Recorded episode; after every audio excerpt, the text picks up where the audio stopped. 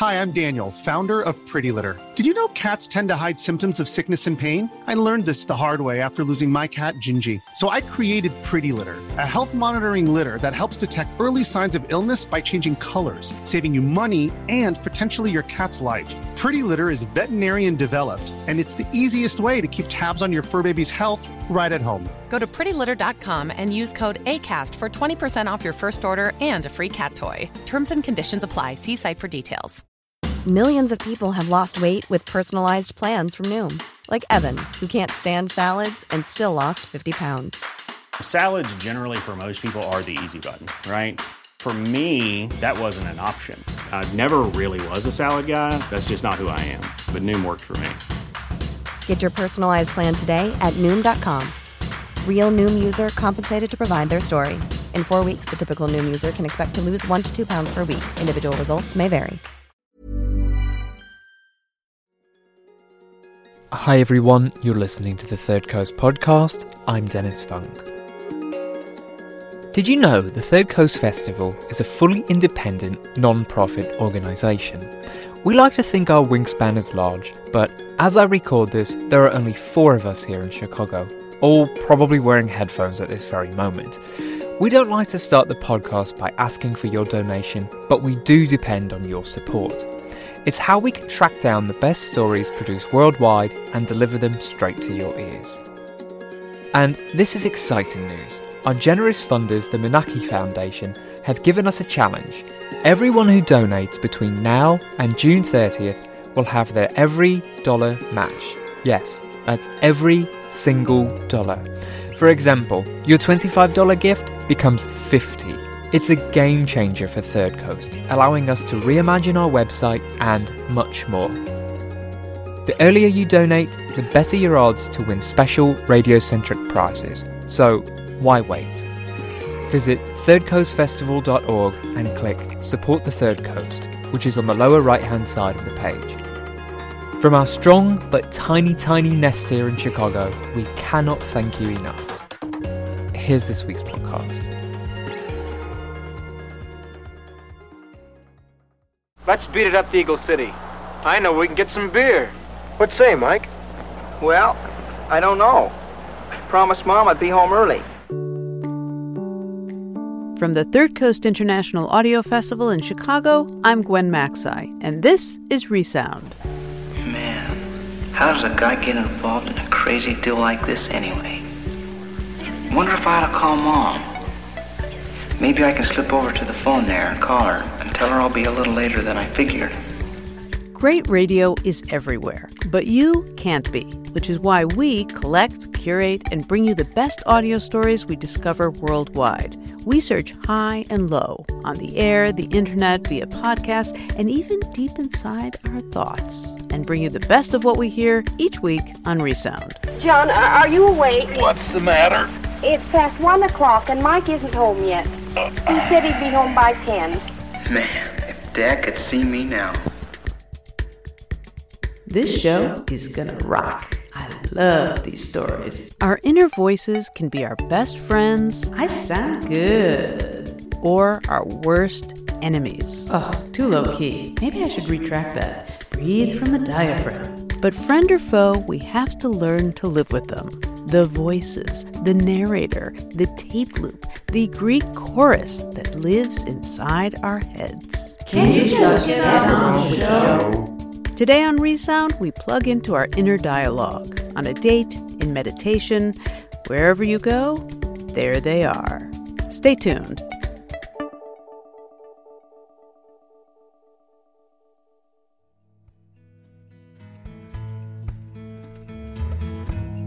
These days, an entire industry exists to quiet your nagging doubts. Laughing yoga, virtual dolphin therapy, psychic surgery, not to mention just plain mindfulness, all claim to clear the mind and get you to a place of inner peace, not inner yammering. Sometimes it works, and sometimes, like in our next story, not so much.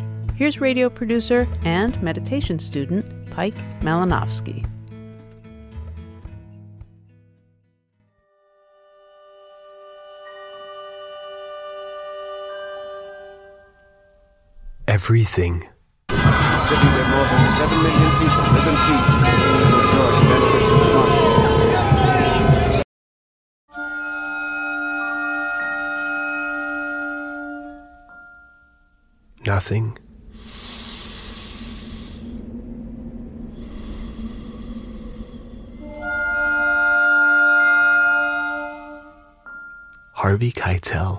You don't build a house from the roof down. You build it from the foundation up. The foundation is the soul. The foundation is the body.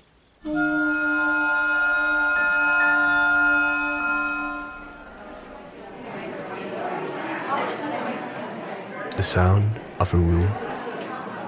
An old industrial space, cement floor, tall ceilings.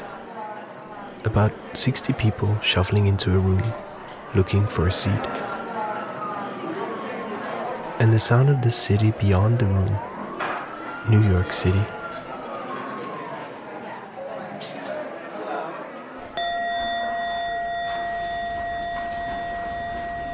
A bell, the sound of a bell ringing out, and a voice. This voice, a self, or as it's known from the inside, I. I am meditating, or I'm learning to meditate, or I'm trying to learn to meditate, but I'm distracted by the man sitting next to me. Uh, let's begin with a meditation, which I'll guide you through.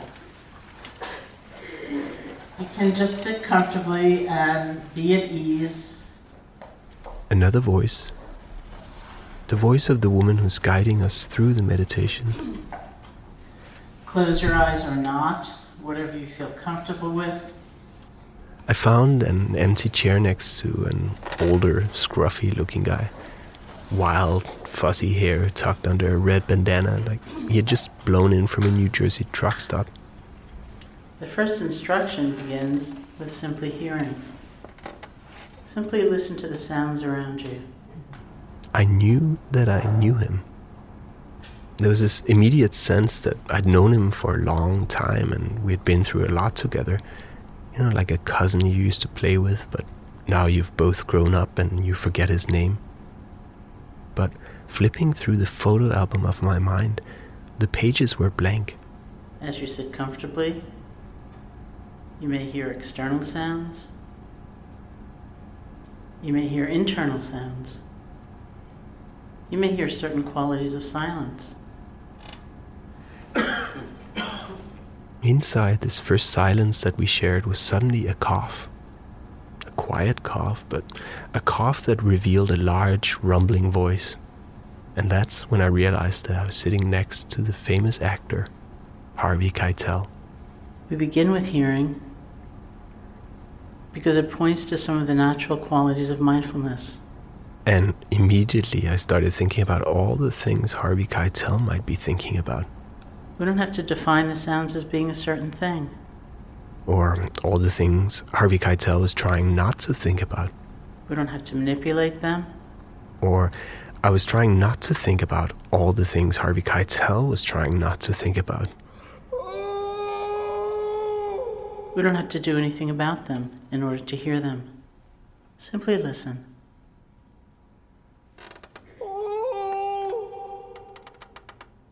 Harvey Keitel, a physical reality in the chair next to me, but also an idea in my mind. My idea of Harvey Keitel projected onto the chair next to me. And my memory of all the parts he's ever played, like the corrupt police officer in Bad Lieutenant. We then bring that same feeling tone, that quality of relaxed, open, spacious awareness to feeling the breath. Take a few deep breaths and release it.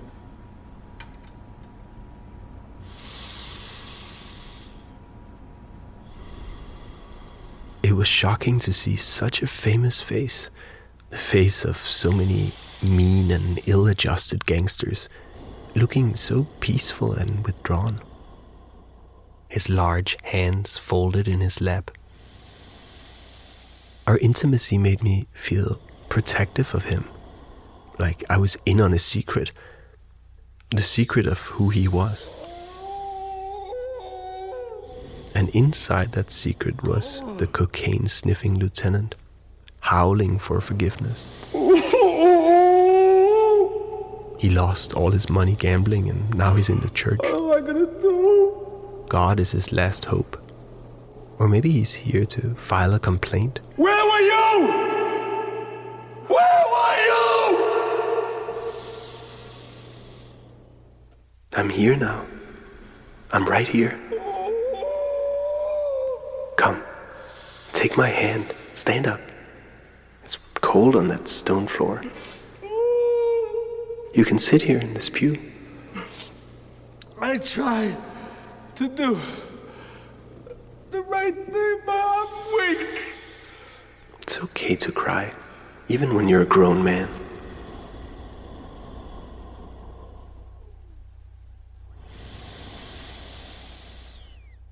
Then allow your breath to become natural.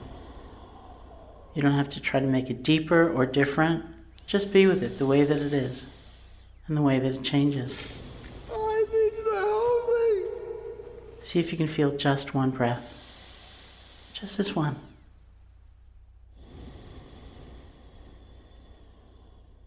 Why do I meditate? Oh, I meditate to rein in that constant flow of thoughts. That voice in my head that keeps on yammering its constant commentary like some sort of embedded reporter. Did I say something wrong at dinner last night? I should really buy an apartment. I'm getting too old to sublet. That girl notice me looking at her breast. Have I been wearing these pants too long? I did so many bad things. I'm sorry. As you sit, make the effort to steady your attention on the feeling of the breath. And inevitably, thoughts and feelings will arise. Forgive me. Sorry, Harvey. I, I have to go. They'll come, they'll claim our attention, and what we're practicing is repeatedly noticing them and simply letting them go. Forgive me. Forgive me, please. I'm trying to let go of myself. This enormously important self that we all drag around. All the pompousness and all the pretense, all the glorious ideas of what this magnificent self which is mine will achieve in this world. All the vanity and the jealousy and the idiotic posturing, just let go. I can't think of a more selfless person than Augie, the tobacco shop owner in the film Smoke. He has this Zen like project. What you'd call my life's work. Takes a picture every day, the same place, at the same time. That's right. Well, the 4,000 pictures of the same place. The corner of 3rd Street and 7th Avenue at 8 o'clock in the morning. 4,000 straight days in all kinds of weather. It's a hot summer evening. Augie's invited us home to show us his photographs. That's why I can never take a vacation. I gotta be in my spot every morning at the same time. Every morning in the same spot at the same time. I've never seen anything like it. But I'm not sure I get it. It's a little overwhelming. You'll never get it if you don't slow down, my friend. What do you mean? I mean, you're going too fast. You're hardly even looking at the pictures. But they're all the same. They're all the same, but each one is different from every other one. You got your bright mornings and your dark mornings. You got your summer light and your autumn light. You got your weekdays and your weekends. You got your people in overcoats and galoshes, and you got your people in t-shirts and shorts. Sometimes the same people, sometimes different ones. Sometimes the different ones become the same, and the same ones disappear. The earth revolves around the sun, and every day the light from the sun hits the earth at a different angle. Okay. I'll try to go slower. That's what I'd recommend. You know how it is. Tomorrow and tomorrow and tomorrow. Time creeps on its petty pace.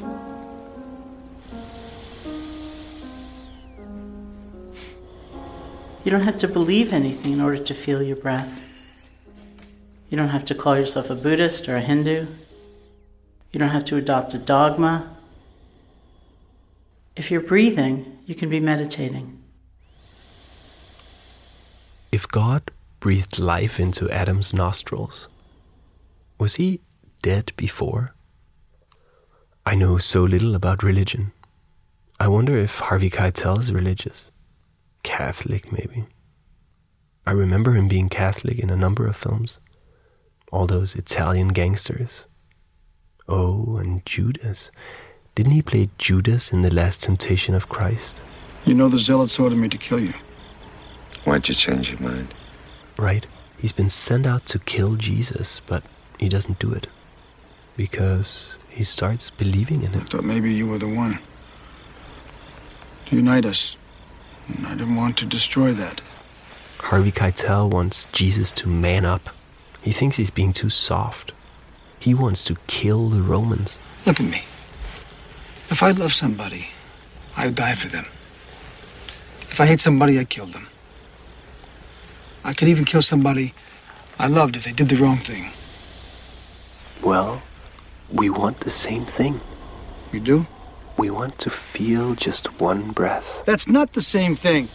It's not the same thing. First you free the body, then you free the spirit. You don't build a house from the roof down. You build it from the foundation up. But the foundation is the breath. The foundation is the body. That's where you must begin. Come. Let's try again. Let's just feel one breath.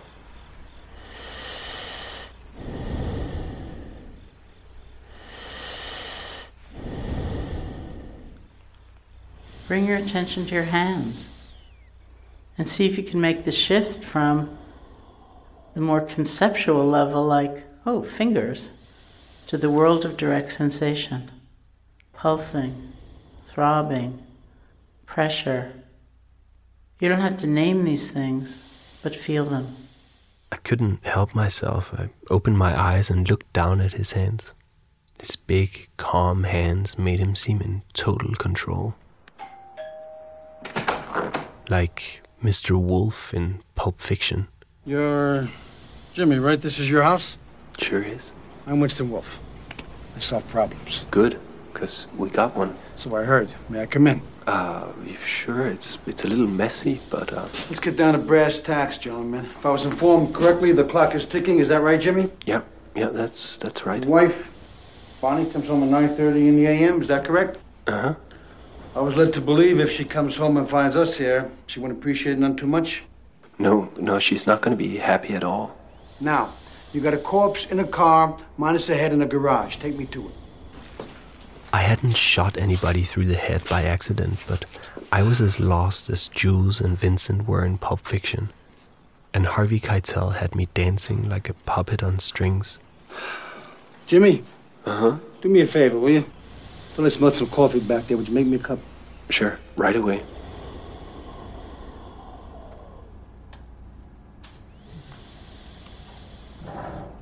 To sharpen the concentration, as you feel the breath, you can make a very quiet mental note, a silent mental note of in, out, in, out.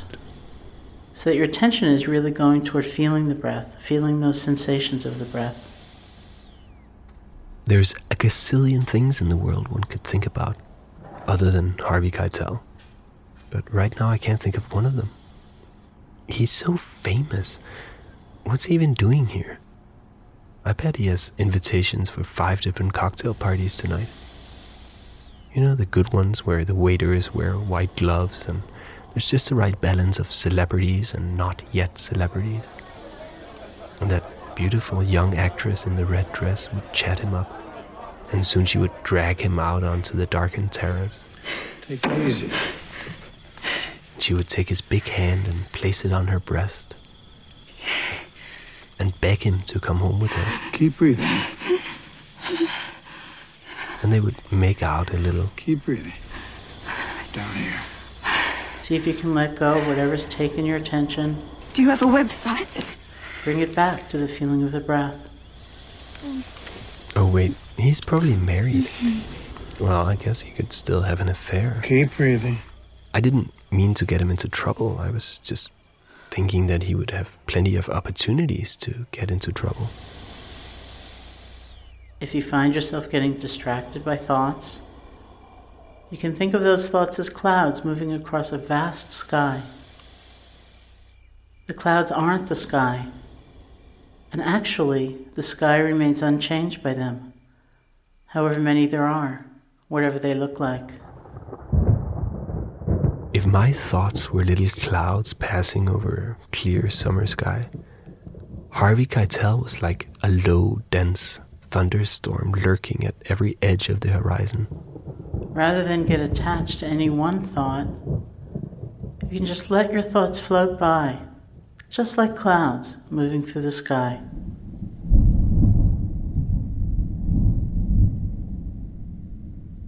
Harvey Keitel, are you a cloud or are you the sky? what? Come on, it's a game. I've given up on my breath. You have to answer. Here's another one. Are you an ocean or a river?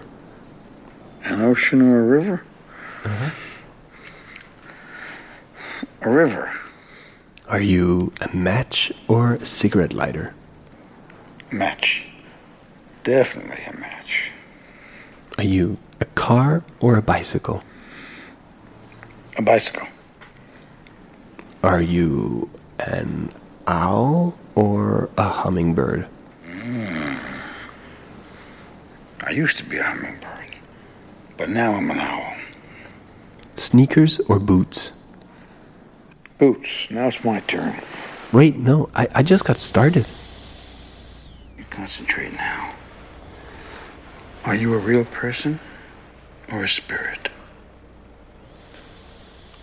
I think I'm a real person, but uh, I'm confused. I'm, I'm having an out of body kind of experience. Do you understand what's happened, or are you in the dark like me? I think I'm in the dark, like you.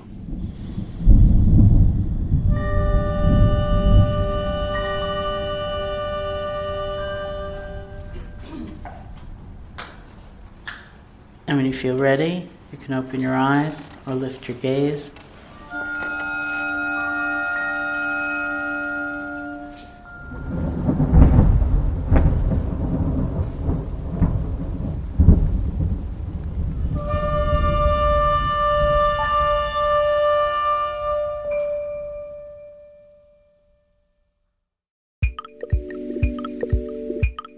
Everything, Nothing, Harvey Keitel was produced by Pejk Malinovski for Falling Tree Productions. It first aired on Between the Ears from BBC. Stop that! You'll break something. Mike Miller, don't you dare leave that ball lying around. If you do, I'll hide it. Come on. It's all you and Dad can say. Stop this and stop that. Well, I have to. If someone around here didn't put the brakes on, the place would be a shambles. But I love you. Doesn't seem possible that Mike's so big and so. so grown up. Seems only yesterday he was riding his tricycle out there. And now here he is in high school, interested in sports and girls. Wonder if Mike's ever kissed a girl. I mean, seriously. Mm, no, I don't think so. He's such a quiet boy. Still, his father was pretty interested in girls. But Mike seems to take after my side of the family.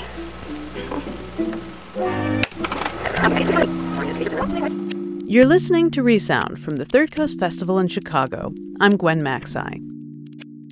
Today, we're listening to those pesky, relentless taskmasters, critics, and philosophers inside our heads. Our next story is from the NPR Vault, an essay I produced while working for Morning Edition in the early 90s. As you'll see, I have a hard time ignoring my inner voices, though I'd like to think I have tamed them a bit. But 20 something years ago when I made this, well, anything was fair game. And I do mean anything.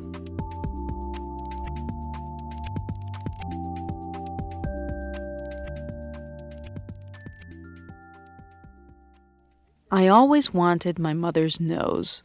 It's a lovely nose, long and straight, softly rounded, and well proportioned. Instead, I got my father's nose, a miniature mountain. Has anyone ever told you you look a lot like Barbra Streisand? I would have settled for my mother's beautiful skin, which browns in the sun like an autumn chestnut. But I wound up with my father's skin. I burn in the sun like a human stewed tomato. I prayed then to at least inherit some of her math skills, since she is a math teacher. But of course, I. It's that time of the year. Your vacation is coming up. You can already hear the beach waves, feel the warm breeze, relax, and think about work. You really, really want it all to work out while you're away. Monday.com gives you and the team that peace of mind. When all work is on one platform and everyone's in sync, things just flow wherever you are. Tap the banner to go to Monday.com. Millions of people have lost weight with personalized plans from Noom, like Evan, who can't stand salads and still lost 50 pounds. Salads, generally, for most people, are the easy button, right? For me, that wasn't an option. I never really was a salad guy. That's just not who I am. But Noom worked for me. Get your personalized plan today at Noom.com. Real Noom user compensated to provide their story. In four weeks, the typical Noom user can expect to lose one to two pounds per week. Individual results may vary. Didn't. The only way I know how to balance my checkbook is by closing my account and opening a new one. Here's your new toaster, Ms. Maxine.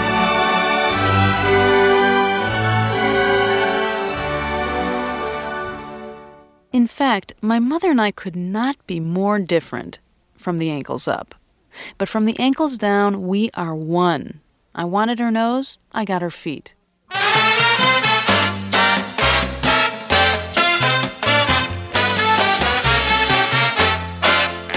They're the same size, Foot long, same shape, flat, same temperature, freezing, and the same look. ugly. They are knobby and knotty, like anatomical artifacts unearthed in an archaeological dig. We have the same long second toe and the same gnarled pinky, the same lumpy veins and the same bony joints, bunions like barnacles, and calluses nothing short of reptilian. From an early age, my mother took on my feet as her own personal mission. Her gifts to me are like a chronology of her determination to make up for heredity. When your feet are happy, your whole body's happy. First came the socks. All wool, rag wool, wigwam, polypro, Thorlo, hand knit, knee high, cotton blend, and anklets. Then came the slippers terry cloth, goose down, lambskin, and sheepskin. I was like the old MacDonald of footwear. Then came the shoes.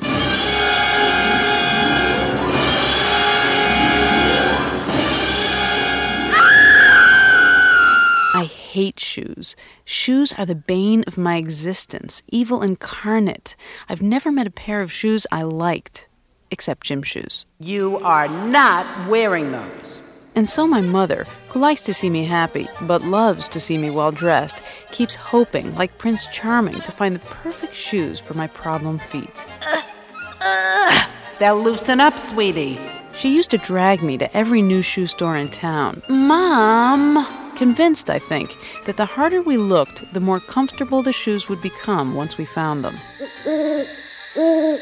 Gwen, wake up. Shoeborn just got a shipment. She'd even pretend to buy them for herself, but insist that I try them on. I'm telling you, these are the most comfortable shoes I've ever worn.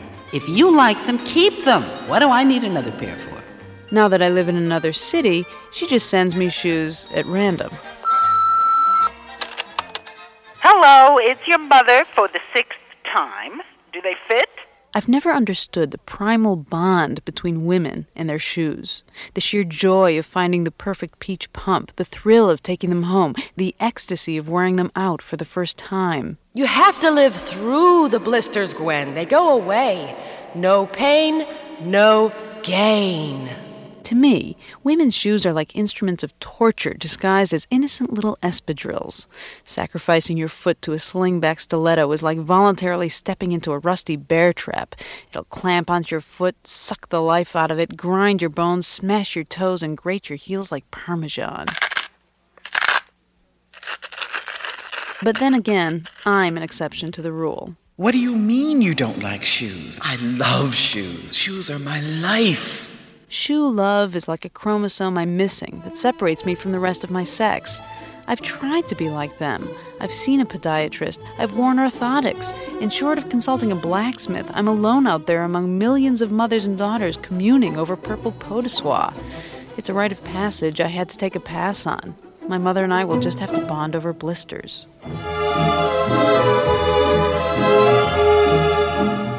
Other people think of their parents when they inherit a lot of money. You'll think of me every time your feet hurt.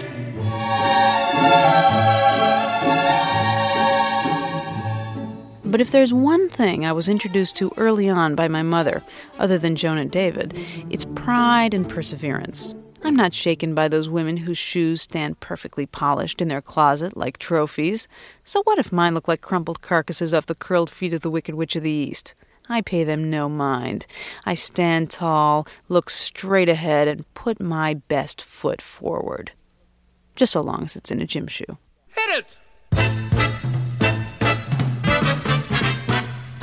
Happy feet, I've got those happy feet.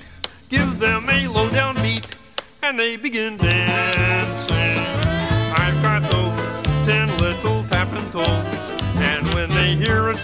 I can't control my dancing heels to save my soul. Weary blues can't get into my shoes because my shoes refuse to ever grow weary. I keep cheerful on an earful of music sweet, cause I've got hap hap happy feet. This essay was written by me and produced by Taki Telonidis for NPR's Morning Edition in 1994. Since then, by the way, I've had five surgeries on one of my feet, and frankly, I'm no happier than I was back then. Don't ask. Weary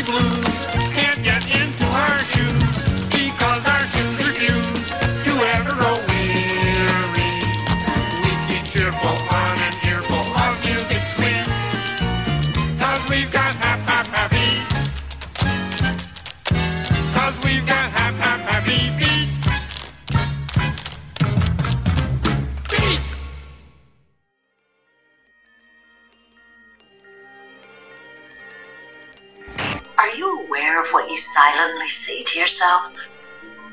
Can you look into a full length mirror and think, I'm looking at a great person?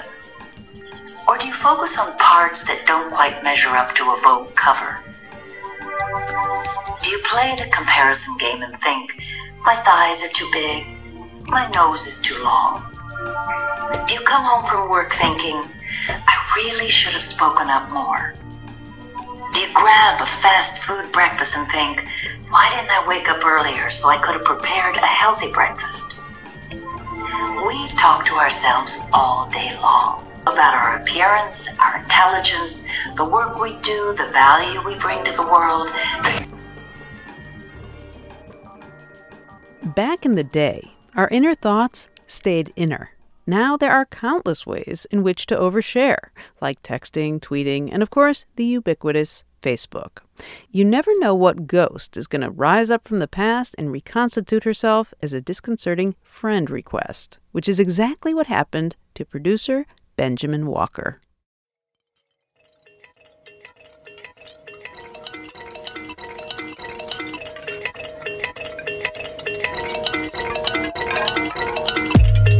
A couple of weeks ago, I got a Facebook request from an old girlfriend who wrote how thrilled she was to have finally found me. She's now living in Seattle. She's married to a successful trial lawyer. She has two gifted and talented children. She's the director of a world famous medical research center. She lives in a giant house on the ocean. She has an estate in Spain. And she looks like she hasn't aged a day since she dumped me 13 years ago. Obviously, she's fabulously wealthy, or at least able to afford a good plastic surgeon. Well, I made a mistake in accepting her friend request because every night she sends me a stream of inappropriate messages. A few nights ago, she wrote to tell me how she'd spent an hour perusing my profile and my wall and how proud she is of me. It's so great you stuck with the bohemian thing, she wrote. And it's so great to see you're still doing your important volunteer radio work. It's only been a few weeks and she's already acting like she's my life coach. Last night, she sent me a message telling me to keep posting updates about my podcast, even though it's obvious that all of my friends could care less about it. You have to get them to unblock you, she wrote. She also repeatedly tells me that I must remind myself every day how lucky I am that I get to devote myself to creative pursuits. Why, if you only knew about some of the things I have to do at my world famous medical center, she wrote, you would die. It's totally soul crushing. And here she inserted 12 extra U's into crushing to better make her point. I almost responded to that one. I wanted to remind her that she had already taught me everything I could possibly learn about soul crushing when she left me. But I didn't. I get the sense she's long forgotten that she once broke my heart. She has not forgotten, however, the circumstances under which we met. In fact, she's brought this up in a number of her messages. These are the really inappropriate ones, most likely written after a few glasses of wine. All her spelling is slurred, but the meaning is clear. She wants me to know that she still fantasizes about that time I climbed out of the MRI machine and took off my flashing goggles and kissed her. When I was 26, I was supporting myself through medical testing. This was back when the economy was booming and many of the research facilities in the Boston area were flush. I cashed in by subjecting myself to science. I was the subject for a countless number of eating, sleeping, physical exertion, blood, tissue, organ, and brain studies. But my favorite was the cocaine study I did every month at McLean's Hospital. Once a month, they'd send a cab to fetch me from my unheated basement apartment, and when I arrived at the hospital, they'd shoot me full of cocaine. Then they'd strap on these flashing goggles to my face and dump me into an MRI machine. She was one of the graduate assistants working for the doctor who ran the study. She was gorgeous. And one day, perhaps overstimulated, I climbed out of the MRI machine and kissed her. We saw each other for about six months. She was amazing. Whenever she had time for a study break, she would call me up and I would rush over on my bicycle. She was independent and caught up in her own work. I thought we were perfect for each other. But when she finished medical school, she dumped me. She told me that while I was the perfect boyfriend for a girl in grad school, I just wasn't suitable for real life.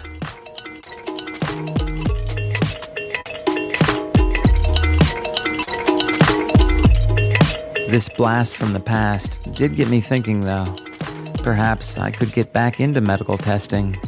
I am, after all, indigent, and now that my body's falling apart, I should qualify for all sorts of studies. Perhaps I might even, well, on Craigslist, mixed in with the missed connections and the casual encounters, there are, it turns out, tons of medical testing opportunities. And many of them look quite lucrative. But yesterday morning, I found one that took my breath away. It went like this Have you ever wondered about that voice in your head? Have you ever wondered what you really sound like? A renowned scientist is launching a study to isolate and record the inner voice. And you have a once in a lifetime opportunity to participate. If you're willing to undergo a minor brain operation and are free to spend two weeks in our lab, then this study is for you. Compensation generous. I immediately replied to the email and the ad expressing my interest. And within five minutes, I got a reply asking if I was available to meet at noon outside the Dunkin' Donuts slash Baskin Robbins on First Avenue near the NYU Medical School.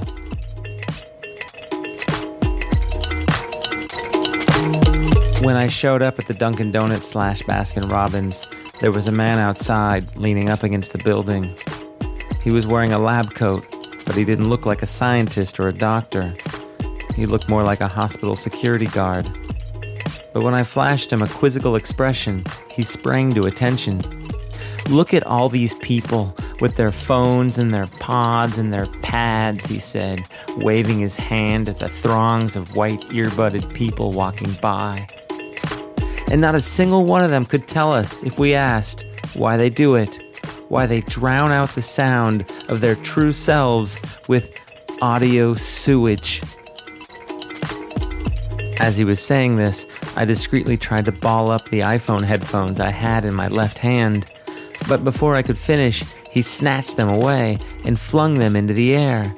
And then, with lightning reflexes, using only his thumb and forefinger, he plucked the eighth inch jack out of the air and held it up in front of my face.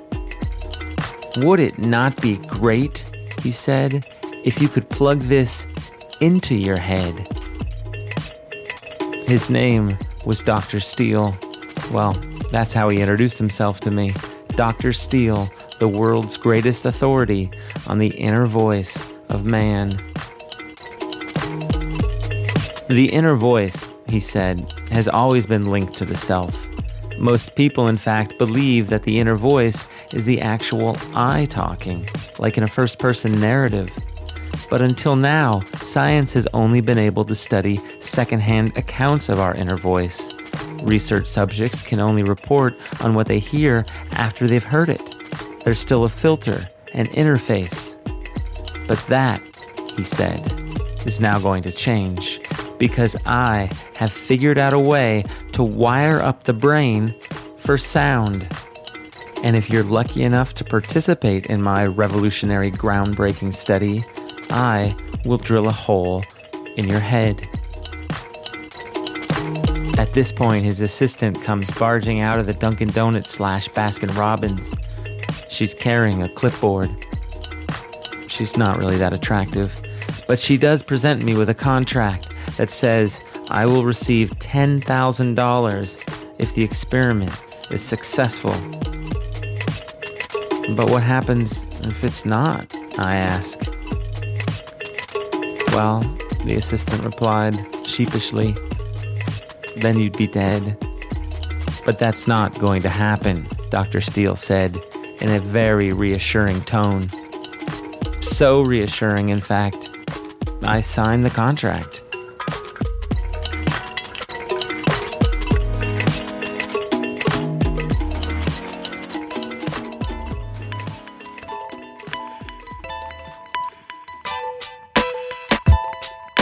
Can't recall what happened after I signed the contract to participate in Dr. Steele's medical experiment. I do remember crossing First Avenue with Dr. Steele and his assistant, but then everything fades to black. When I came to, I was in the front seat of a van, and there was a woman, a police officer, holding an ice pack to my head. Across the street, the neon Dunkin' Donuts slash Baskin Robbins sign pulsated in the early evening twilight. Then I caught sight of Dr. Steele and his assistant. They were being shoved into a police car. They were both wearing handcuffs. What's going on? I asked the policewoman. Rogue science, she replied. Apparently, Dr. Steele isn't a real scientist. His experiments are unethical and illegal. The authorities have had him under surveillance for months now, and just as he began operating on me in the back of his mobile van lab, a SWAT team descended upon him. You are lucky we showed up when we did, the policewoman said. There's no telling what he would have done to you. I wanted to give her a kiss to show her how grateful I was, but my head was throbbing. I could barely move. Eventually, they put me in a cab, and when I got to my apartment, I crawled into my bed and fell into a deep, deep sleep.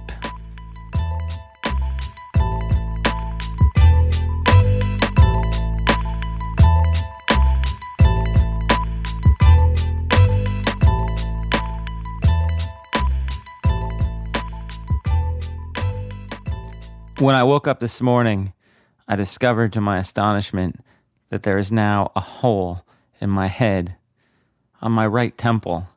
That quack doctor drilled an eighth inch audio jack into my brain. So I've decided that we are going to test this thing out together. I've brought with me a mini to mini cable here to the studio tonight, and we are going to plug my head directly into the board and see if this works. So, when I pull this fader up, we should hear my inner voice. Is this thing on? Hi, everybody. Hi. No, no, no. I, I do not sound like that. I don't know who you are, but this is how I sound. I must have like a loose connection. That tickles. That tickles. Who are you? We are the same person. Wait, there's two of you? Actually, I should say hi too. We're We're like like a big gang. Don't you wish you were cool enough to be in the gang? He's not welcome. Definitely not. Ho- hold on a second. What's with the hostility? This is like a momentous occasion, and you guys are being dicks. We just don't like you. Who are you? I told you, we're a gang. How many of you are there? We are Legion. Unbelievable. Are you stupid? Are, you stupid? Oh, come on. Benny you stupid? Benny boy. Do you guys really need to do this? Warning bells are ringing. This is humiliating. You guys are humiliating me on my own radio show. I can't believe it. I'm gonna have to grow out my sideburns or something. Well, one thing's for sure. This is the last we'll be hearing of you. Can't you hear? That was an excerpt from Guided by Voices by Benjamin Walker. It originally aired on the series Too Much Information from WFMU. For a link to the entire episode, visit our website, thirdcoastfestival.org. You can hear more from Benjamin Walker on his podcast, Theory of Everything. The number one thing that you need to do is to work on your internal dialogue. If your internal dialogue is constantly negative, if your internal dialogue is saying, look, you can't do this, you're not going to succeed, uh, this is a problem. The best thing about our inner thoughts is that everyone has them. Everyone also thinks that theirs is the most wretched, or at least I do. I mean, I assume everyone does. But I guess that could just be to make myself feel better about the mean, grumpy, and unflattering things I think. Mm,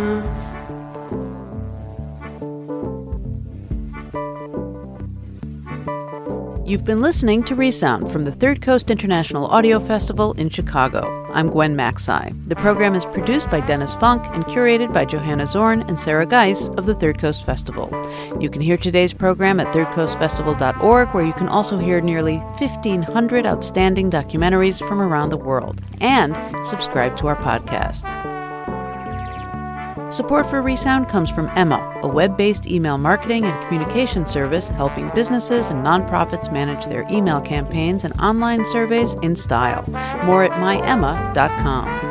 The Third Coast International Audio Festival is a nonprofit arts organization made possible with lead funding from the Richard H. Driehaus Foundation and the John D. and Catherine T. MacArthur Foundation. Additional support is provided by the Agadino Foundation, the Menaki Foundation, and the National Endowment for the Arts. The Third Coast Festival is supported in part by a grant from the Illinois Arts Council, a state agency. Special thanks to our many individual contributors from Chicago and around the world. The Third Coast Festival was founded in 2000 by WBEZ Chicago. If you want to contact us, we would love to hear from you. Email us at resound at thirdcoastfestival.org. You can also connect with us through Facebook and Twitter. Resound returns next week with more radio that you can't hear anywhere else unless you live everywhere else.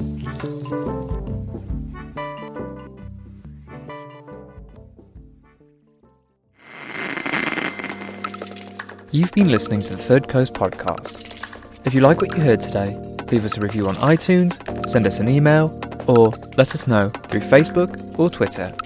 You can also support us with a donation at thirdcoastfestival.org. As always, thanks for listening.